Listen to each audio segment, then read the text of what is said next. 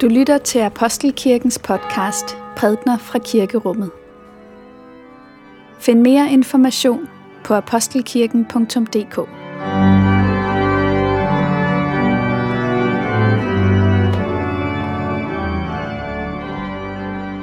Godmorgen og velmødt til gudstjeneste.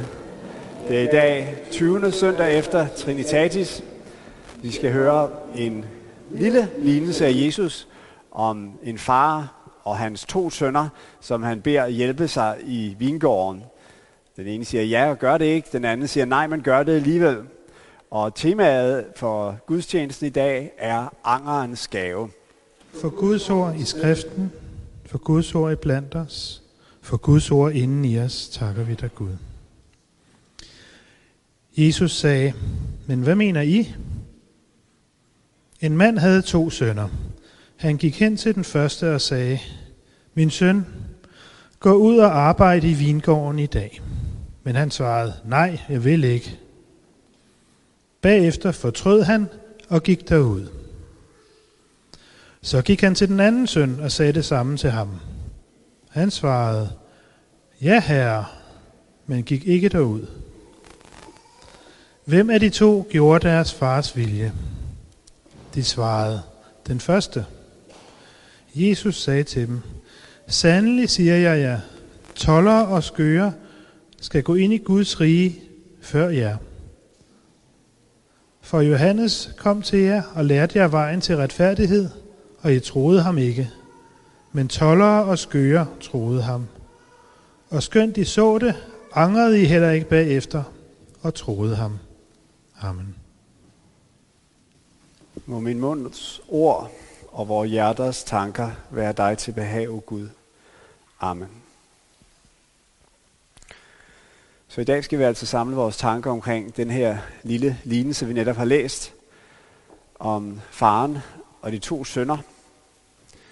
Faren, som beder dem gå ud i vingården og arbejde, og den første siger nej tak, men fortryder og ender med at gå ud. Den anden siger ja, men går ikke derud. Og i den her lille lille, der ser vi et, øh, et mønster, som vi kender fra adskillige andre Jesu lignelser og øh, øh, undervisningsafsnit. Man kan kalde det en form for omvending. De første skal blive de sidste, de sidste skal blive de første. Det er det, vi, vi genkender fra for eksempel lignelsen om tolleren og farisæeren, der går op i templet. Farisæeren, der helt klart er jasigeren. han er på den gode side.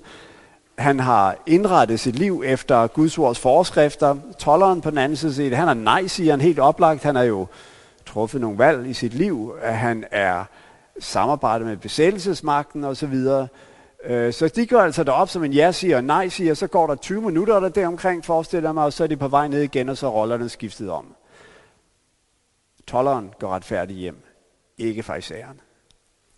Ellers så er lignelsen om øh, den fortabte søn. To sønner. Den ene, ja-sigeren, han er hjemme og gør, hvad hans far siger hele tiden. Den anden, han er nej-siger. Han forlader hjemmet og tager ud i verden. Sådan begynder lignelsen, og når vi så når nogle vers længere hen og når afslutningen, så er der byttet om på rollerne. Så er det den ældste bror, ja-sigeren, som lige pludselig står uden for hjemmet og ikke vil komme ind, mens den yngste, nej siger han lige pludselig er kommet indenfor i varmen og fester med sin far. Så kan I se, der er et mønster i meget af Jesu øh, undervisning, som vi genkender igen i den her lignelse. En form for omvendingsmønster.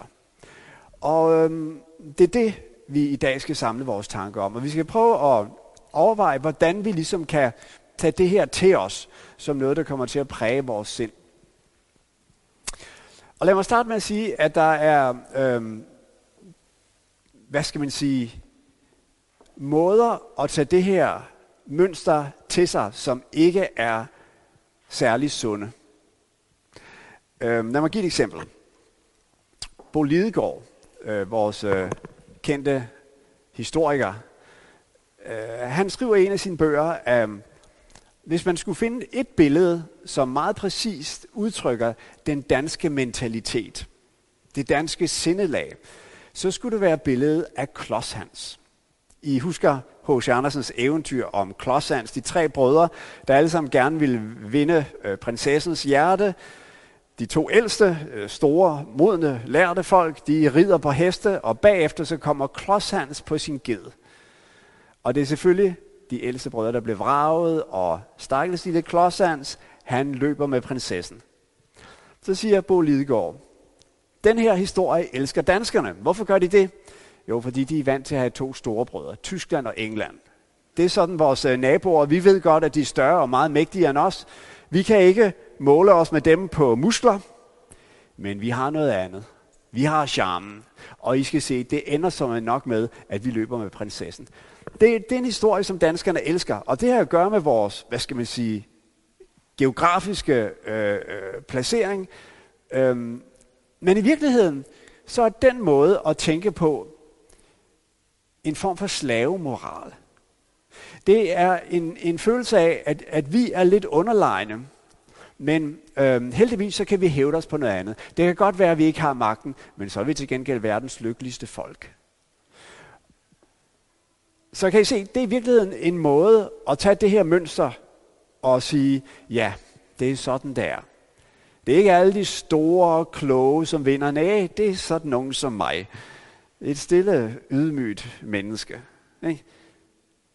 Jamen altså, kære venner, det er jo dybt selvhøjtidligt at tænke på den måde.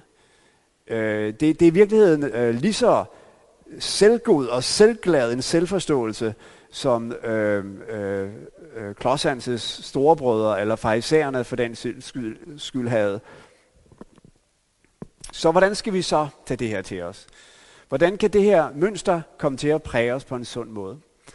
Ja, for at, at, at få en dybere forståelse af, hvad det i grunden er for et mønster, så skal vi nærlæse dagens tekst, og særligt lægge mærke til et ord.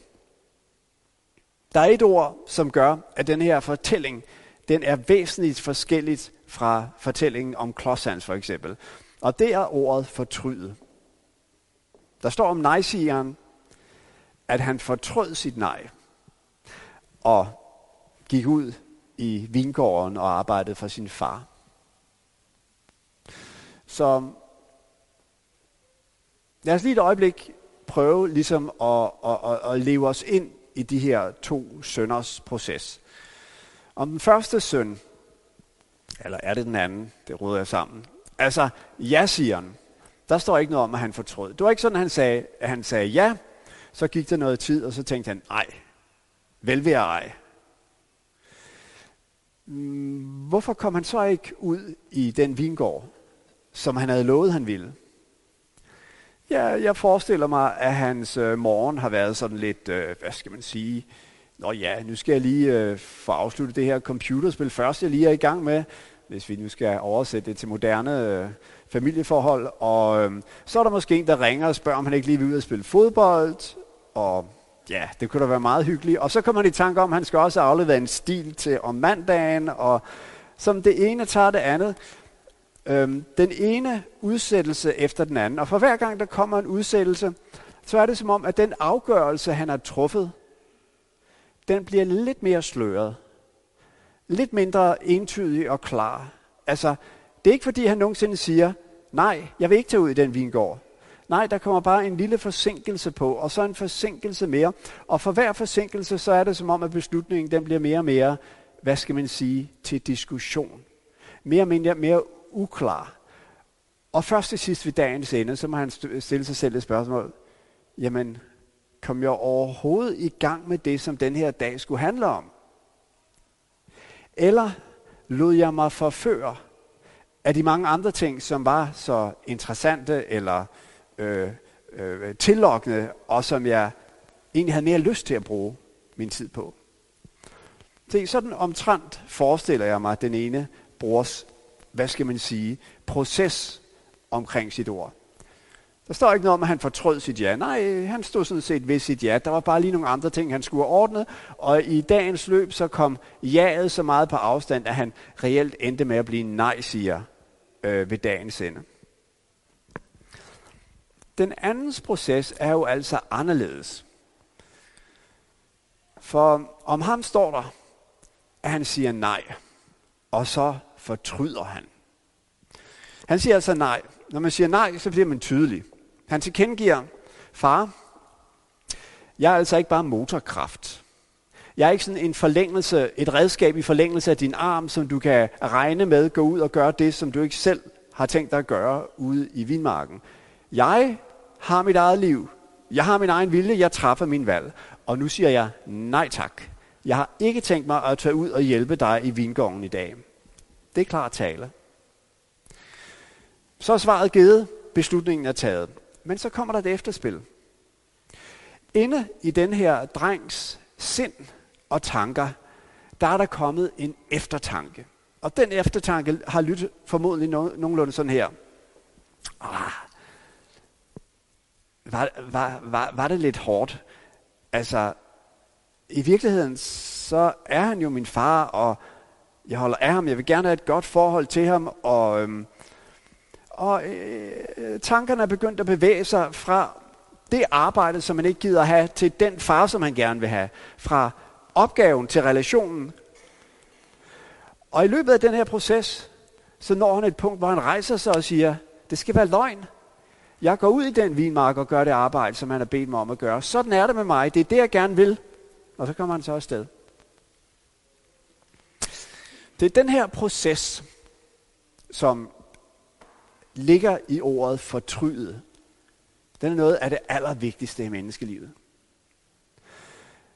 Noget af det allerædleste, som kan foregå i vores sind. At fortryde, nogle steder er ordet, i nogle bibeloversættelser er det oversat, at angre. Det er at gå i sig selv. At tage det der lille skridt tilbage og spørge sig selv, jamen er det sådan, mit liv skal være? Der har været en masse øh, snak her i Danmark i de sidste uger omkring sexisme og, og krænkere osv. Og, og, og vi har hørt en masse beretninger fra politikere, og nu ved jeg godt, at det politikere siger, det er politikertale, men der, der, der er faktisk en af de her beretninger, som har grebet mig lidt. Det var da vores nu tidligere overborgmester Frank Jensen, han skrev et Facebook-opslag, hvor han sagde, da jeg først hørte Sofie Linde komme frem og fortalte om de ubehageligheder, som hun havde været øh, udsat for, så tænkte jeg, det skal være løgn. Det skal vi ikke finde os i i Danmark. Vi skal slå hårdt ned. Sådan gik det cirka tre uger. Så lige pludselig så stod den tanke mig. Men hvad med mig selv? Ah, jeg er også en krænker. Og så stod han frem og sagde det, jeg vedkender mig, jeg er også en krænker. Og ja, vi kender det videre forløb. Det er sådan set ikke der pointen. Det, det der er pointen i den her, det er, at jeg, jeg tror, det er sådan, de her processer ofte foregår. Vi har en evne til ligesom at forsvare vores selv og vores egne gerninger. Jeg, jeg, gjorde, hvad jeg gjorde, og jeg har, jeg, jeg, jeg har god grund til at, at, at, at gøre, som jeg gjorde, og så stemt var det heller ikke, osv. Og, og så er der måske en lille stemme et sted i baghovedet, der siger, ja, ja, men det var nu alligevel ikke helt rigtigt. Var det, var, var du så omsorgsfuld, så omhyggelig, som du kunne have været over for det menneske? Og den, den stemme, den er meget let at overdøve. Især hvis man har mange tilskuere til sit liv. Og mange, som ligesom, hvad skal man sige, kommenterer på, hvad man går og gør. Så er det meget let ligesom at fortrænge den. Men i det øjeblik, den får plads, så kan der ske noget forunderligt i vores liv. Så kan der ske det, at vi i stedet for at forsvare os selv og vores egen elskværdighed, kommer i kontakt med Guds kærlighed, med tilgivelsen, med barmhjertigheden. Og i det øjeblik, det sker, så kan der ske store forvandlinger i vores liv. Så det er derfor, at den her lignelse i dag om faren og de to sønner er så forskellig fra H.C. Andersens historie om øh, Klodshans, på grund af det ene ord, anger. Den sammenhæng, som Jesus taler den her lignelse ind i, det er jo hans opgør med farisæerne, det skriftkloge, ypperste præsterne. Jesus taler de her ord på tempelpladsen, og det er henvendt til de her øh, religiøse ledere. Og, og, og, og pointen er jo helt tydelig, ikke også? I er ja, siger. Men pas på, at det ja ikke ender som et nej. Altså, pas på, at I ikke øh, går ud i verden med en bevidsthed om, at jeg er, jeg er på den gode side, jeg er på Guds side, og jeg befinder mig i en formørket verden, hvor mennesker de fornægter Gud, og det er formørket osv., men heldigvis har han mig. For hvis du havner der, så bygger du en form for åndelig selvtillid op, som i virkeligheden kan være øh, et dybere svigt over for din himmelske far.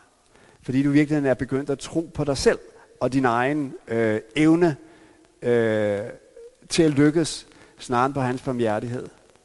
Hvorimod de andre, tollerne, skørerne, som han fortæller om, det er øh, nej-sigerne, som har en bevidsthed om, nej, det blev ikke, som jeg drømte om. Det blev ikke, som det skulle have været. Herre, forbarm dig over mig. Og i det øjeblik, det ord er sagt, i det øjeblik, der er den her bevidsthed om, at jeg, jeg har brug for barmhjertighed og tilgivelse, så er det som om, at vejene åbner sig ind til det allerhelligste i mennesket og i Guds rige. Derfor er dette ord, anger og tilgivelse, så vigtigt. Og så er vi jo samlet her i dag i kirken. Og det betyder, at i en vis forstand har vi alle sammen sagt ja. Ikke? Vi ligger jo ikke derhjemme og sover. Eller sidder foran computerspillet, eller laver noget fornuftigt. Vi er gået hen i kirken i dag. Og det betyder, at vi har truffet et valg. Vi har sagt et ja. Men det vigtige spørgsmål, som dagens øh, tekst rejser for os, det er, hvad gør det ja ved dig? Altså, er det med til at, at ændre noget i dit liv? Eller er det bare et ord, der bliver udtalt? En, en ydre handling? Og hvad kan vi måle det på? Ja, det kan vi for eksempel måle på, hvad vi tænker om andre mennesker. Det er et af de bedste åndelige barometer, vi overhovedet kan finde, finde frem. Hvad tænker vi om andre mennesker? Er det et hårdt og dømmende blik? Er du god til at gennemskue andre og sige, jamen det er også bare fordi, at han er sådan, eller hun er bare ude på, og den slags ting. Ja, i så fald, så er det tid til at angre og fortryde og søge tilbage, fordi så er vi godt på vej bort fra den vej, som Kristus lærte os at gå, og ind på øh, nej-vejen. Det store glade budskab det er ikke, at der er to slags mennesker. De gode og de dårlige, og du er heldigvis på den gode side. Det er ikke det, som er øh, budskab i dagens lignelse heller. Nej, de her to brødre, de er inde i os. De kæmper i os. De kæmper om magten i vores sind. Og det redskab, som vi har til, at ja-broren får det sidste ord, det redskab er angeren. For nogle tid siden var der et samarbejde mellem pastoralseminaret og Danmarks Forfatterskole. Øh, det var dengang, jeg tror han hed Pablo Jambias, øh, var rektor for Forfatterskolen. De var meget optaget af prædikenen som genre, og det førte til en, en udgivelse, en bog om den normale prædiken. Og deri gør han en interessant betragtning. Han siger, nu har jeg hørt en endeløs mængde af prædikner, der slutter med noget i retning om, du er god nok, som du er. Og jeg har i grunden aldrig rigtig følt mig mødt eller set i de prædikner. Og så har jeg hørt en prædiken, der sagde til mig, det er ikke godt nok med dig, men kom nu alligevel. Og øhm, det er grunden en fin formulering. For forskellen på de to attityder, det er, du er god nok, som du er. Fint. Øh, men kristendommen problematiserer os. Den siger til os, du er en sønder, der har brug for barmhjertighed. Og i det øjeblik, vi åbner os for den erkendelse, i det øjeblik, vi angrer, ja, der åbnes forbindelsen til det dybeste grundlag, som vi overhovedet kan have for vores liv, nemlig Guds barmhjertighed og kærlighed. Og lad mig til sidst minde om et vers, som de farsitalende her i menigheden ofte har hørt mig nævne til undervisningen øh, søndag eftermiddag. Det er fra 1. Johannes brev, kapitel 1, vers 9. Der står sådan her. Hvis vi bekender vores synder, er Gud trofast og retfærdig, så han tilgiver os vores synder og renser os fra al uretfærdighed. Altså, der er ligesom to løfter i det her. Det ene løfte, det er tilgivelse. Det andet løfte er renselse. Og renselse, det indebærer en, en form for helbredelsesproces, hvor vi ikke bare får tilgivet det, vi har gjort, men faktisk bliver gjort mere rene i vores sind og i vores tanker. Det er det, som angeren og fortrydelsen kan gøre. Den, kan ikke, den skal ikke ligesom mane os i jorden og sige, jeg er heller ingenting værd. Nej, tværtimod skal den bringe os i forbindelse med den kærlighed, som udgør vores største og egentlige værdighed, nemlig Guds kærlighed til os. Det er den vej, som Jesu lignelse i dagens tekst øh, formaner os til at gå. Det er den vej, som bringer øh, lægedom og velsignelse med sig. Lov og tak og evig ære være dig, vor Gud, Fader, Søn og Helligånd. Du som var og er og bliver en sand treenig Gud, højlovet fra første begyndelse, nu og i al evighed. Amen.